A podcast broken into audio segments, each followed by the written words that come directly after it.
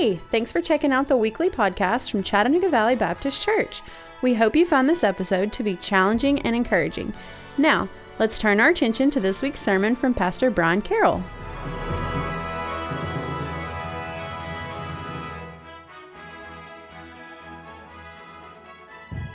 You know, it's always interesting to me how many of our, I mean, I think we can say universally recognized holidays are based on Roman Catholic saints. St. Patrick's Day, you know, that's the day everybody wears green.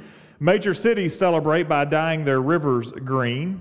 A lot of alcohol is consumed in honor of the Catholic missionary who brought Christianity to Ireland. Some of our extra biblical celebrations of Christmas center around the legends of St. Nicholas.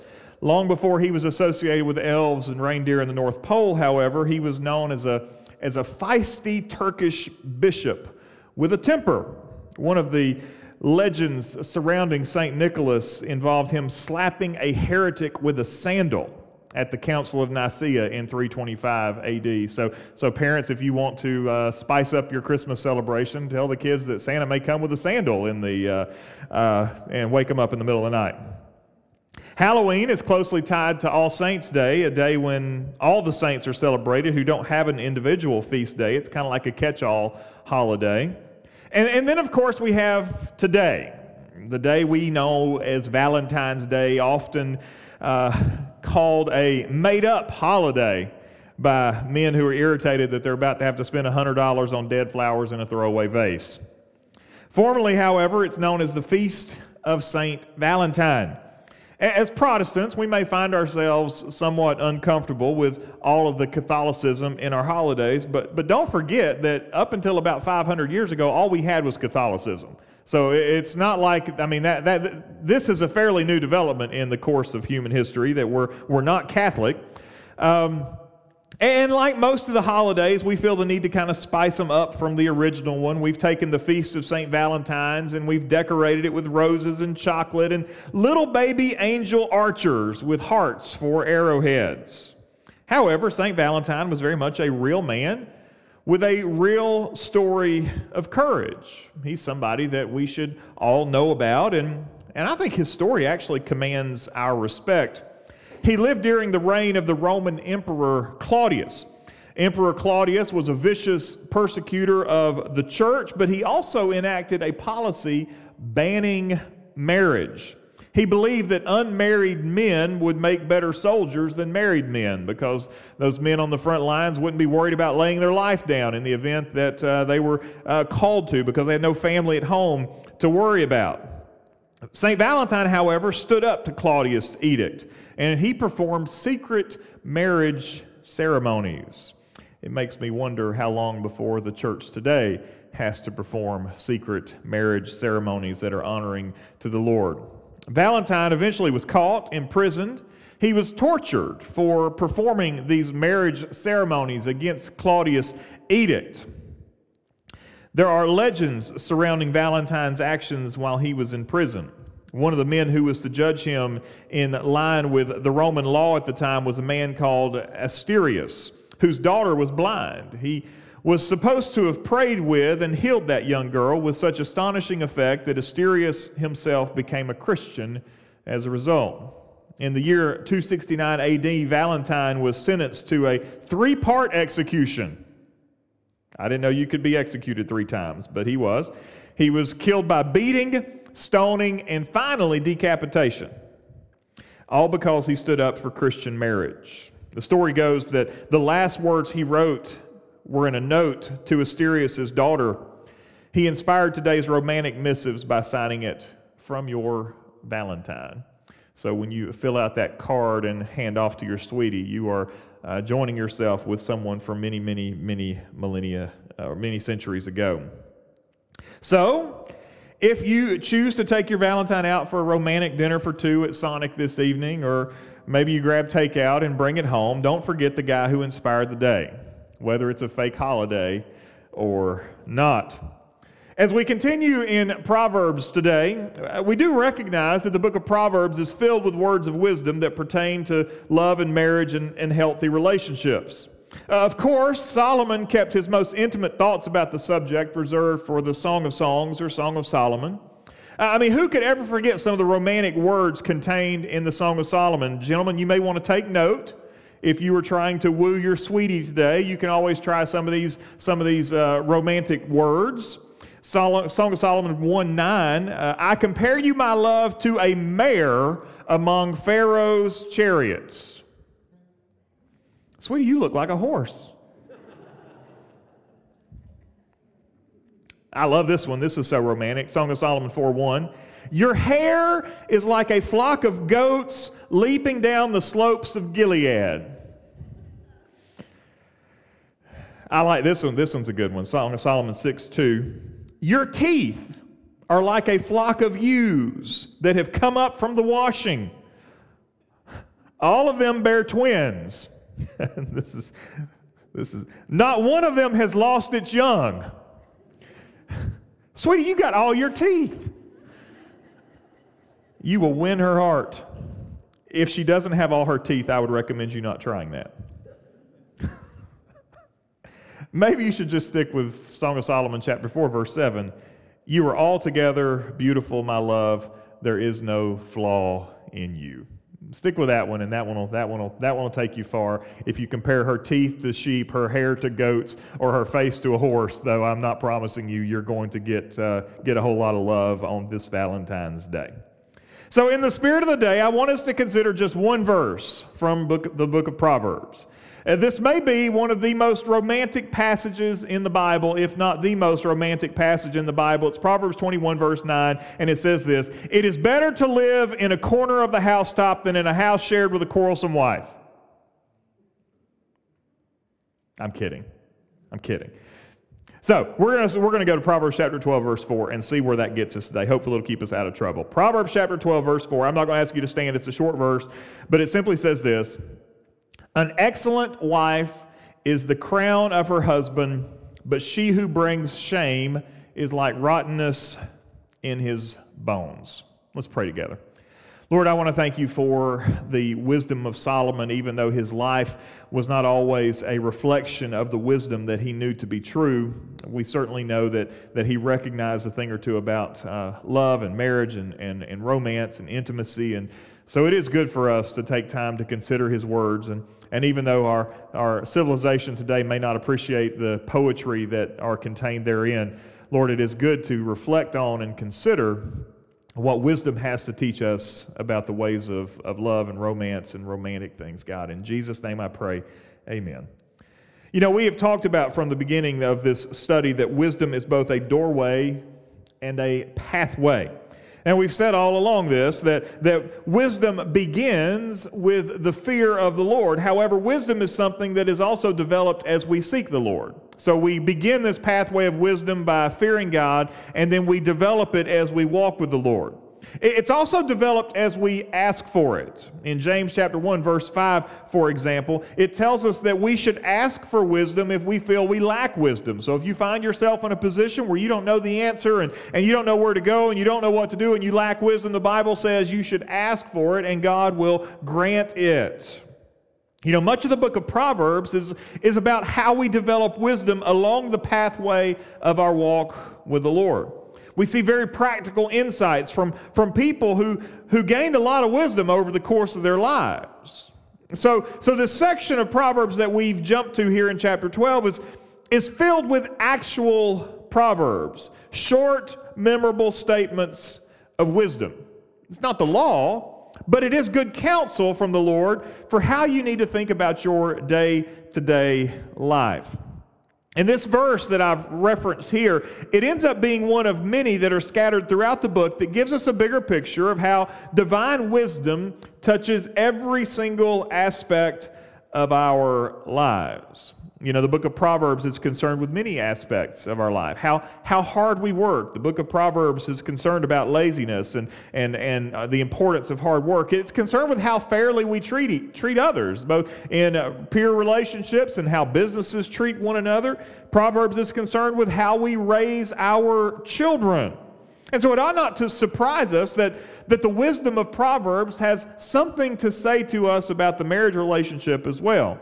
Both the healthy ones and the not so healthy ones. And we begin in this with this phrase it says an excellent wife is the crown of her husband. Now, it's easy to read this and get lost in, in the weeds here. But it's important that we stay on track and we understand the intention that is meant here in this phrase. Ladies, I, I think that, that I, I think that if, if you see that word excellent, it probably feels like an unreachable goal. Excellence? Uh, you know, what does it mean to be an excellent wife? Now, I know that I have an excellent wife, but I know that if she were to stand in front of you, that she would say that she doesn't always feel like she's excellent. And I suspect that if that most women in the room would say, you know, I don't always feel like I'm excellent. It doesn't matter if my husband thinks I am or not. I don't often feel excellent. You try, but excellence? That's a that's a tall order. You know, there are days that that you would agree that mediocre is as good as it gets. The, the kids are off the wall, the house is a mess, dinner's a flop. You top that off with a bad day at work, you ever felt like that all you really want to do is go hide in a quiet place to finish up the day? Let me encourage you with something, however. Excellence is not about whether or not you're able to check off all the boxes of what makes a good wife. This is one of these places where the original language who's, uh, really helps us because it's the context that very much changes the intent of the word. For example, if, if we're using the word excellent here and we're talking about an army or a soldier, that word would be talking about valor or strength. However, in the context of marriage, that word is actually talking very much about dignity and worth. So listen to this. A woman's dignity and worth is not defined by her ability, but by her identity. A woman's dignity and worth is not defined by her ability, but by her identity. It, it, it, might actually help if we keep in mind that the word excellent that's used here in Proverbs chapter 12 is, is actually translated in some other versions as being virtuous or being a wife of, of noble character. And so, ladies, you, you need to remember this. Your virtue or your excellence is not defined by who you are in the kitchen, but by who you are in the Lord Jesus Christ. There's a lot of voices out there that, that say you've got to be this or you've got to be that. And what the Bible says is you've got to be in Christ, first and foremost. You've got to be in Christ first and foremost. There are days where you may feel like a failure as a mother, a failure in your career, a failure as a wife. But if you are in Christ, listen to me, ladies, you are royalty.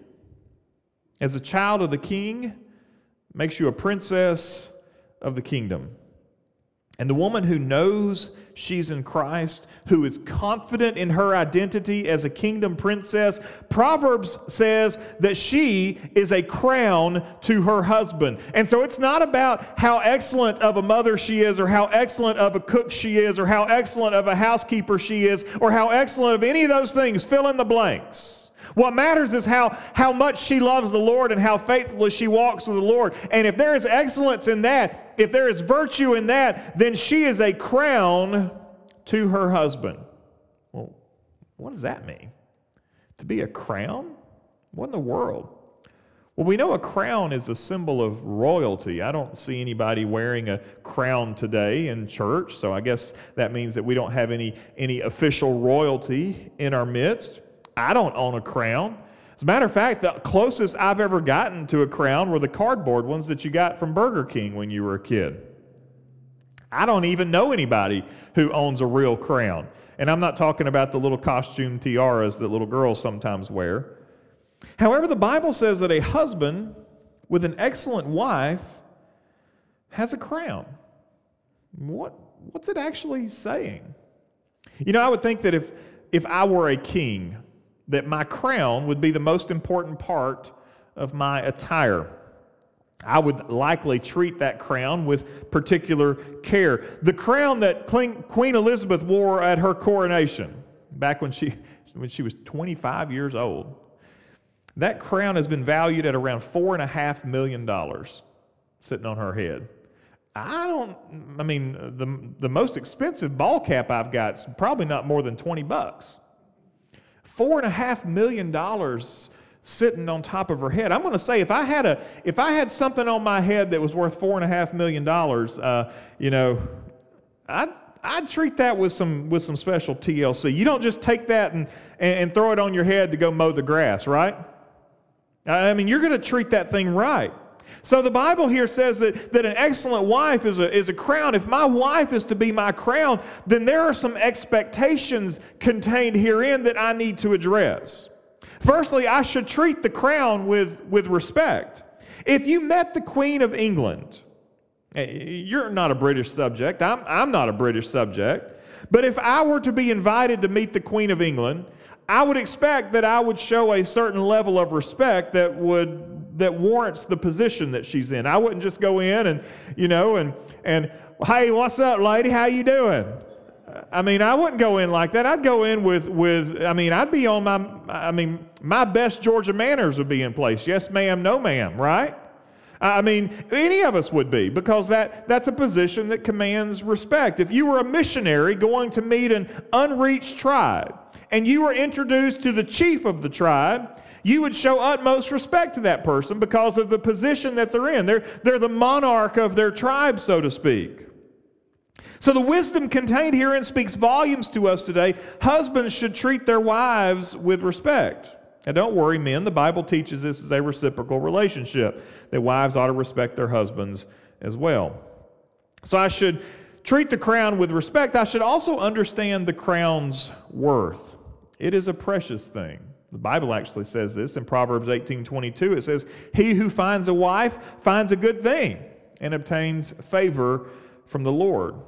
It's not replaceable, it's not disposable, it is something that is very precious that should be treated as such. And thirdly, I should respect the crown's impact on my life. You know, when someone is crowned as a monarch, that represents a significant change in station.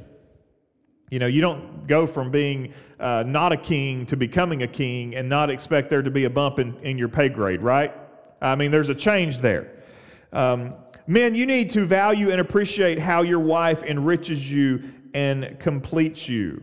According to 1 Corinthians 7:14, even for a man who is an unbeliever, a virtuous wife represents the best potential for his conversion. All this to say, Men, do you treat your wife like the crown that the Bible says she is? But there's a warning here. The excellent wife is the crown of her husband, but there's a warning here to beware of rotten bones. This is the flip side. You see, for the virtuous wife, there are obvious blessings and benefits that represent a marriage that is centered on Christ and, and seeks to honor Christ in all. I think we can all think of, of married couples in our life where, where husband and wife honor Christ and their marriage is a reflection of the, of the Christ honoring relationships that both man and wife have. And, and it's an admirable, almost enviable relationship that they often have there.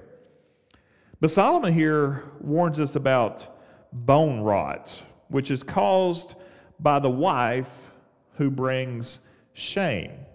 Well, what are we talking about here? So, obviously, if the excellent wife is one who has character that is defined by her identity as one who fears the Lord, as Christians, we understand this to mean that she's in a right relationship with Christ. The one who brings shame is one who is looking for her identity in some places other than the Lord. Back in Proverbs chapter 11, verse 22, we see this warning. Like a gold ring in a pig's snout, is a beautiful woman without discretion. You see, here the warning is about a woman who's looking for her identity in her beauty. You've heard the analogy about putting lipstick on a pig. This is where that analogy sort of comes from. Uh, I mean, uh, there's nothing wrong with a woman that wants to take care of herself. This isn't that kind of prohibition. It's a warning against prioritizing beauty over character. Men, you need to instill this in your little girls that her character matters far more than her external appearance. But again, that's not the only place where this happens. And let's be clear this isn't just a problem for women. Men, we are just as prone to bring shame into our marriage when we're looking for identity somewhere other than the Lord Jesus Christ. And men, we're prone to do this as well we allow our careers and our hobbies to define us, if we allow that to happen, then we're always going to miss God's greater purpose for our life. God's purpose for you is not first and foremost that you be a career man, that you be a company man, that you be loyal to your business. God's purpose for you, first and foremost, is just like for the ladies to recognize that they are princesses of the king, that men, you would recognize that you are a prince of the king of kings, and everything else falls subservient to that. You see, when our identity is defined by something other than Lord Jesus Christ, it's just a matter of time before we are guilty of bringing shame. What are the consequences? Well, here Solomon says in the Proverbs that, that the consequences of this behavior is this catastrophic ailment known as bone rot. Now, I've never experienced a rotten bone before, but you have to understand that, that the rotten, rottening of a bone, the decaying of a bone, represents the decay of the framework of the body. On Wednesday night in our adult Bible study, we, we heard about the story of Jessica Long. She's the young lady that was featured in Toyota's Super Bowl ad. She's a phenomenal athlete, but she's missing the lower half of both of her legs. She was born with a condition where she had no bones in her lower legs, which made it impossible for her to walk. She was adopted, and within weeks after finalizing the adoption, her parents had to make the difficult decision to amputate her legs so that she could learn to walk because she couldn't stand up otherwise. So we understand how essential bones are for the proper functioning of the body. They provide the structure. Break a leg, you can't walk break your dominant arm, and there's going to be a lot of things, a lot of basic tasks that you can't accomplish. For some older folks, a broken hip can almost be a terminal situation. You see, wisdom warns us here that shame in a relationship, the opposite of virtue, it destroys the framework of that relationship. And it can be catastrophic and it can be an irreversible condition. So there's a very real warning for both husbands and wives. Stop looking for your value and your worth in something other than Christ. Stop bringing shame by valuing beauty over character, by honoring career over Christ. Stop bringing shame by listening to your own heart without listening to the Lord. You know, as we consider the significance of these words, if you go back just a little bit there to verse 3, it says, No one is established by wickedness. No one is established by wickedness, but the root of the righteous will never be moved. You know, it's interesting as you consider, uh, oftentimes these proverbs feel like there's no context that's there, but this is one of these places where we can actually draw some parallels between these two different places. So we understand that, that in this condition of wickedness that no one is going to be established. You see, we want to bring in our our failures, our flaws, our wicked behaviors. We want to bring these into the context of a relationship, and we have to recognize that it's always going to come up short. We're never going to experience God's blessings when we enter into these relationships with a foundation of wickedness. But here again, it says, the root of the righteous will never be moved. If we want to have this kind of relationship where, where the excellent wife is the crown of the husband, then we have to understand the righteous root has to be established and has to be built. Proverbs 13:10 provides a little bit of encouragement, however, because we understand that there's a lot of places, there's a lot of situations where marriages have failed as a consequence of this behavior, and there's many more that are in the process of failing. Listen to Proverbs chapter 13, verse 10. By insolence comes nothing but strife, but with those who take advice is wisdom. You know, the assumption built in here is that is that insolence, also known as pride, it is the primary source of strife and conflict. And that's not incorrect. I think we can find that all of our conflicts at some level can be traced back to pride. But it's the second part of the verse that matters for those who are dealing with the shame that often comes in this, this kind of relationship that's got flaws. And the, the wisdom here is this don't deal with it alone. Seek counsel. Most importantly, seek godly counsel. You remember the book of Job? Job had a absolute catastrophe that resulted in tremendous grief. I can't imagine the grief that Job must have experienced when everything that he loved and everything that he held dear was taken away from him.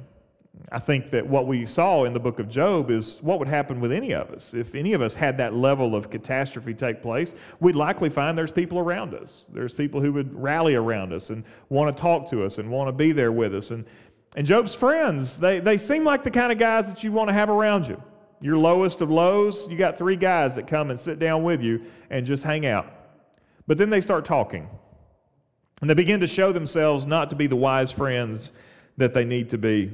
And they end up giving Job advice that was actually absolutely terrible counsel. They got it completely wrong, and it caused Job a tremendous amount of heartache. But you see, when your marriage and your home is dealing with shame and pain and trouble, the book of Proverbs here counsels us we need to seek out wise biblical counsel. If you're a woman who's thinking about divorce, you need to seek out godly counsel, not spend all your time with women who hate their ex husbands. It's not a place you want to go and, and get marriage counseling for people in that situation. If you're a man who's struggling, don't walk through the struggles alone. Do it with godly counsel. Proverbs chapter 19, verse 20 says this Listen to advice and accept instruction, that you may gain wisdom in the future. You know, because of so much that goes wrong in our marriages and our homes, because so much of it involves shame, we're often prone to, by our pride, keep it to ourselves. But that doesn't mean that we should. We don't have to hurt alone, we don't have to suffer in silence. And honestly, we may be missing some things if we don't seek out the wisdom of trusted friends and advisors who love the Lord more than they love you. Did you catch that? The friends that you want to talk to are the friends who love Jesus more than they love you. Those are the best friends in the world because those are the friends who aren't going to steer you wrong or lead you astray because they care more about Jesus and his principles than his word than they care about our heart, our hurts and our feelings. So again, strive to be that household that is rooted in righteousness. Strive to be that wife who is, who is excellent, not because of her abilities, but because of her identity in the Lord Jesus Christ. Try to be that husband who is excellent. Here the Bible's talking to wives, but the principles are easily flipped here, where men strive for excellence, not in your handiwork, not in the things that you do, not in your ability to, to check off things on the honeydew list, although you certainly should check off things off the honeydew list, but strive for excellence and your identity in Christ. And if you do, you'll have a home that's rooted in righteousness that can never be moved. You see, it's not a stretch for us to connect all of these dots and recognize the warning that's here for us. And again, this warning that's been consistent comes down to wisdom versus folly. Do you follow a pathway of wisdom? That leads you into righteousness, that leads you into a place of goodness, that we might even say leads you into a place of excellence? Or do you follow the pathway of folly in your home, in your marriage, in your life? Because the fact of the matter is, if you continue down the pathway of folly, then you have to recognize the consequences. Would you pray with me, please? God, thank you for your words. Thank you for how they speak to our current situations. Lord, we understand that we live in a day and time where, well, sadly, we, we know even, even here gathered that there's many marriages that, uh, that have failed, many that are, that are struggling right now. Lord, thank you that we don't have to go through these things alone. We don't have to face the difficulties of, of of these these mistakes and this, this this we have a sense of failure that goes along with it, Lord. We don't have to do that by ourselves. There's wise counsel gathered together in the body of Christ. There's there's men and women who are gifted with with wisdom who are able to help us work through these situations that we can learn from them, that we can grow from them. Uh, even even Solomon in the mistakes that he made was able to come to the end of his life and realize his mistakes and understand that it really all boils down to uh, fearing the Lord and keeping his commandments. Lord, I, I pray that for those who are married or those who are pursuing marriage, that they would strive to be excellent, but they would do it not by their own might, because it will, it will fail, but that they would strive for excellence through their identity in the Lord Jesus Christ that we would strive to have households and families that are hallmarked by husbands who seek their complete and total identity in the Lord, and wives who do likewise. And to see that work itself out in marriage is a beautiful thing. May we be faithful to do that. And may we strive to be a crown on our spouse's head. God, again, we're grateful for your goodness and thank you for the wisdom that you've provided to us Help us to faithfully follow that wisdom and avoid the pathway of folly. Thanks for listening. If you would like more information about Chattanooga Valley Baptist, check us out on the web at cvbchurch.org. If you would like to join in person, we worship every Sunday morning at 1045. We're just minutes from downtown Chattanooga. We hope to see you soon.